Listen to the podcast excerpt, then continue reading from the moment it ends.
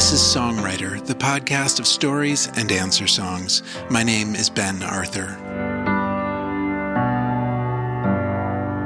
Today we have a piano instrumental by Stephan Moccio, but first, the story of an American icon.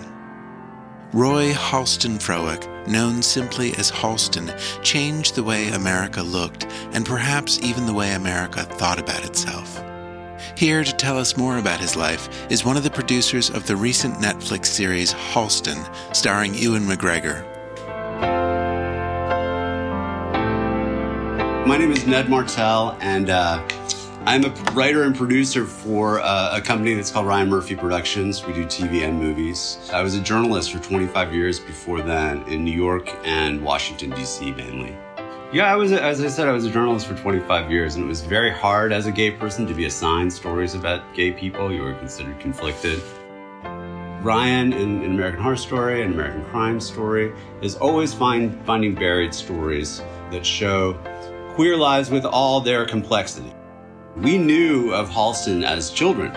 His televised presence was dazzling and kind of unforgettable. But I think uh, over time we were able to figure out what people didn't quite know about him. And certainly that meant dysfunction, but also a kind of a landmark in uh, creating a vision that became a corporate empire, something that was way ahead of his time.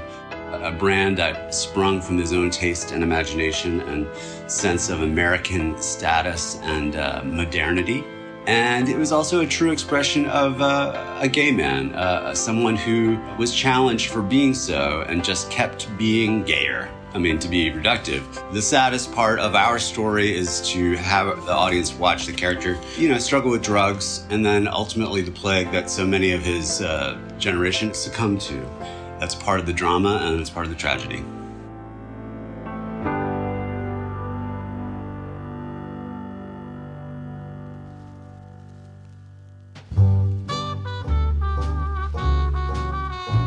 Halston burst onto the scene in 1961 when he designed a very special hat for a very special customer. Jackie Kennedy wore a hat he designed for the first, well, for the inauguration of her husband, John F. Kennedy. And uh, the dress was made by Oleg Cassini, and he paired it with a hat that uh, was special. And in fact, it, uh, it was known for a kind of shape that was round, but had a dent in it, which was accidental. And that became part of the trend, which is bizarre. She made even uh, imperfections seem uh, intriguing. And I think that uh, Halston was, at the very least, amused by the, the, the thing he didn't anticipate becoming part of the look. For a brief moment, Halston made a mint with his distinctive hats. However, times changed quickly. Suddenly, people were making their hair sculptural instead of adding this sculptural element of an accessory. And Halston had to adapt. He had to pivot. He had to imagine new ways that his visions could be seen on women. He was very young at the time. Adapt he did. You know, he, he went into full uh, fashion lines for women.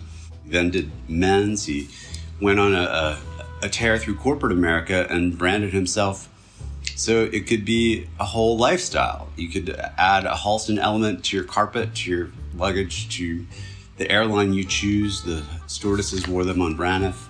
He was uh, inescapable in American culture. In all of this, Halston's impact cannot be underestimated, especially in women's fashion. American women were being liberated from a kind of, uh, I'm just going to call it, call it corseted, something that's very tight and armor like. Halston would dress Greta Garbo, Anjelica Huston, Lauren Bacall, Elizabeth Taylor, and Liza Minnelli, all in his loose, flowing garments. The fabric exaggerated the, the movements of a woman's arms and limbs, and it gave her a silhouette that was very close to her body and very sexy. Sometimes they were designed never to be worn with undergarments. When we worked with our, our costume designer, she would look at archival pieces and just be amazed that something so simple would actually have such degrees of complication. She described it like a watch. And for the woman who wore them, they felt like they had been presented to the world in a way they'd never been seen before. Halston's bold, pioneering conception of America did not stop with fashion. For a high profile international competition held at Versailles, Halston presented a vision of American inclusivity and diversity that was well ahead of its time.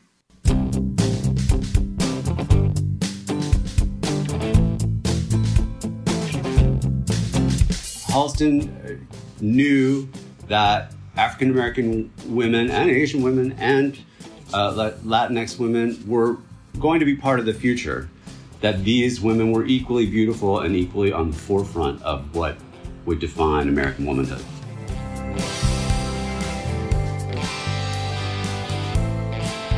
By this point in his career, Halston was making and spending a lot of money.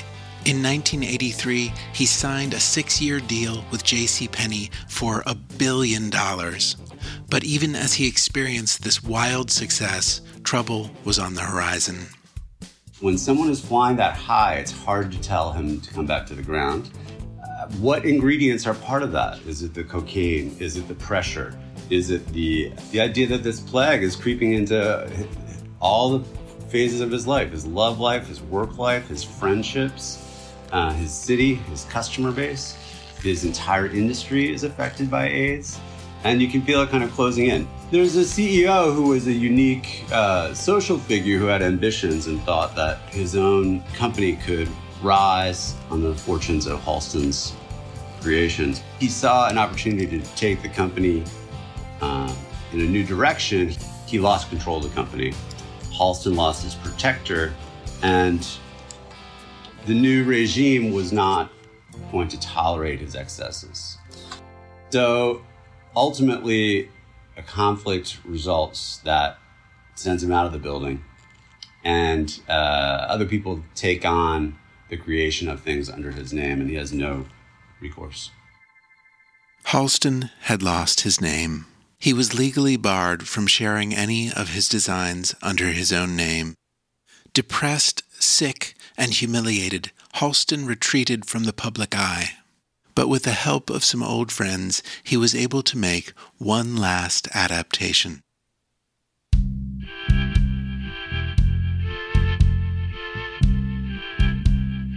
Along the way, he had sponsored many friends of his, but most prominently the American genius choreographer Martha Graham. And uh, they had sought opportunities to collaborate that Halston had often refused. He was too busy or not interested. And as he became more vulnerable, as his disease advanced and his uh, professional prospects diminished, he accepted the challenge that she offered to do this uh, performance of Persephone, to create costumes that were unlike what conventional choreographers would have chosen it is beautiful. It is moving. And when we filmed it, there was not a dry eye. Um, we filmed a whole performance. You'll see a version of it in our show. And I have to say, there's something special about Halston, who you know is in his late 40s or 50s at that stage, and this living legend, Martha Graham, uh, who's probably in her 80s. And the way they found a kind of creative communion, they're both so tireless, and uh, they had every reason to be tired they were uh, sick or elderly, and they brought new life to each other.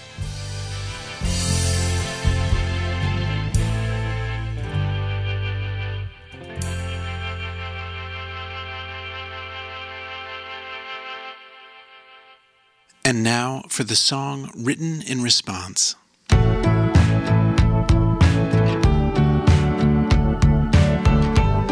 I'm Stephan Moccio. I see myself as a composer, and I'm a producer, songwriter, I, I definitely see myself as a pianist above all. It's what I've been doing since the age of three. I come from a highly musical family, a family um, of the arts. And I had, you know, the privilege of working with some of the greatest artists in the world. The Weeknd, Celine Dion, writing for Miley Cyrus. I grew up listening to American radio, and I love American radio. I was exposed to the classical arts at a very young age, two, three years old. And so I'm, here I am studying at the Conservatory in Toronto, classical music. And I'm listening to pop radio in Buffalo, New York. You know, Halston essentially becomes crowned Halston, you know, when when he when he his moment with Jackie. You know, Celine Dion was a big moment for me. A new day's come. You know, when I when I, I was still living in Toronto at the time, and I was a staff producer for Sony Music, and I wrote that song with a fellow Canadian. His name is Aldo Nova.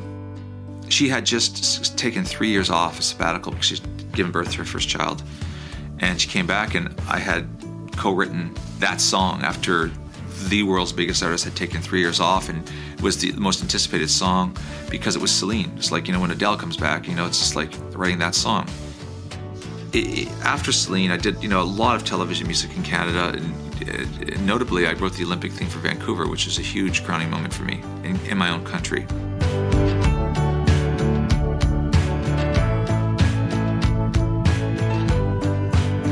Well, the year prior to me moving down to Hollywood, I was going on a bunch of writing trips from Toronto to Los Angeles, and I was writing songs.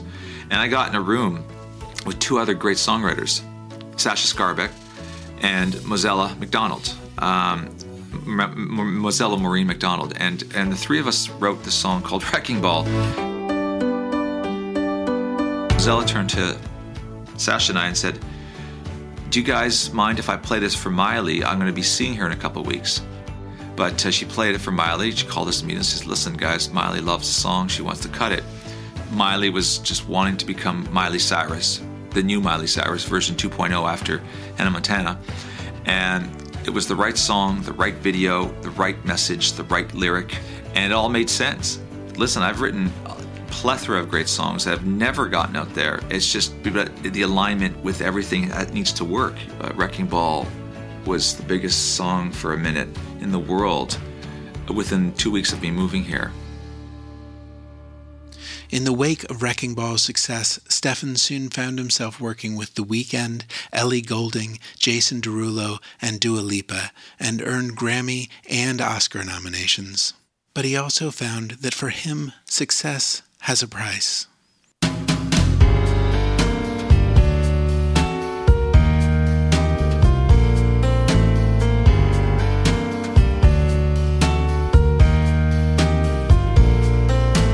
When you're in demand, you get washed down by the constant just the, the, the, the, the constant demand that you have on your career. And if you don't say no you will lose yourself. I always uh, this expression i always say you always hurt the ones you love the most. In order to produce light one must endure burning as i'm paraphrasing the quote. But it, it really affects my life because you know sometimes you're, you're frantically running around and there's constant pressures and deadline after deadline to, to meet these things. And I, I had to go through that and I had to sort of mess up and find out that you just can't, you can do anything, I always said, but you can't do everything. I want to look back and know that I've done something relevant with my music, that it touched people, and that it stuck around, and not that it, I just did B movie after B movie after B movie just to sort of afford what it costs to live here. I, I, I, just not one particular artist. It's just, it's LA. It's the trap of LA. I'll never forget that moment for me. It was November 2018. I was in London, England. I was cutting strings for Celine Dion. I was producing her last big album. I came back to my hotel room, and uh, BBC Radio was on the classical station, and Vaughan Williams was playing. Vaughan Williams is a beautiful English composer and one of my favorite composers. And it was after the session, and for whatever reason, I had just like broken down. I just started crying in my room, and I said, "What am I doing?" I made a promise to myself. I said, "I'm going to come back and do the one thing that I love doing, just kind of playing the piano." I said that Celine will be my last artist that I work with. After Celine, I started making plans and saying no to everything. So that November 2018, uh, literally, I, I came back from Christmas and I started setting up my studio. I just felt like I had just kind of given to the you know the, the, the, big house, the big everything here in LA, and I just that's I wanted to reduce everything, which I did, and I ended up reducing as well, you know, the way I make music and coming right back to just one instrument.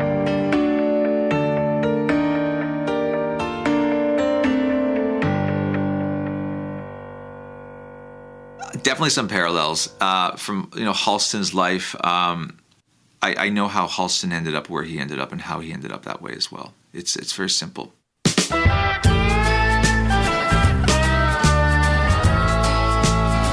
he lost his creative power, which to me was very tragic, um, by selling his name to J.C. Penney. We see it all the time uh, in Hollywood. I felt that the piece of music, as I was completing that composition, I just kept on thinking of Halston. I just th- thought of him at the end of his life, reflecting on where, what intersection, what decisions could he have done differently in order to maintain that integrity, his name, just to maintain his name and have the creative control which he had lost at the end of his life. Yeah, Lionheart is my Martha Graham.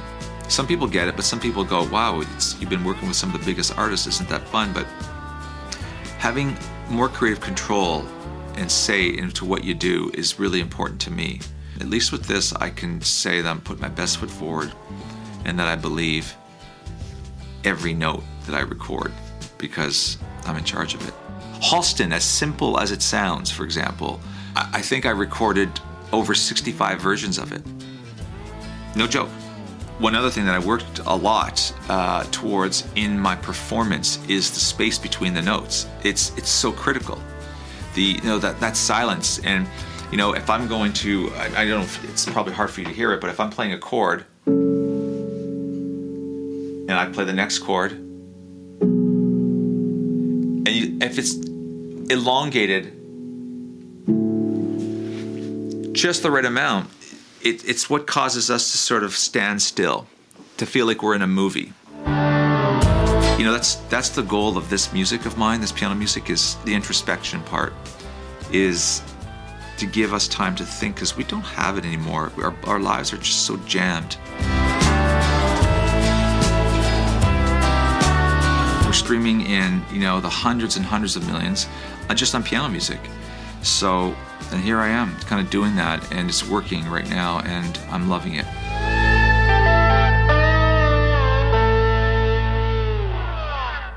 This is Stephan Moccio with his song, Halston.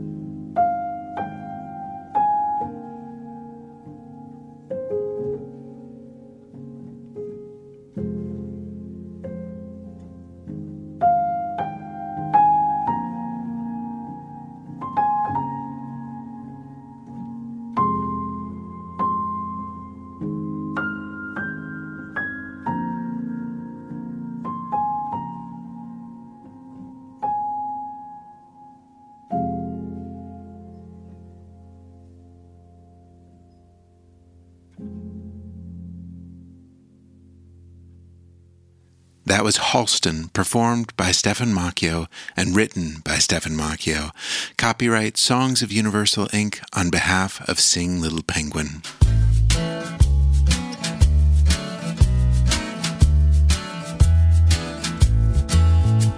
The next episode will feature a story from Wright Thompson and a song written in response by Drew Holcomb. If you enjoyed today's episode, please consider sharing it with a friend or out there on social media. Reviews and ratings help too. Songwriter is 100% independently produced by me and the artists. If you want to support our work, consider getting a premium subscription from Apple or going to songwriterpodcast.com forward slash donate. You can always get early access to the Songwriter Podcast at Paste. Just go to pastemagazine.com and search for Ben Arthur. While you're there, check out the Paste Podcast or get it wherever you get yours. Finally, thanks, as always, to Rob Reinhart and Acoustic Cafe.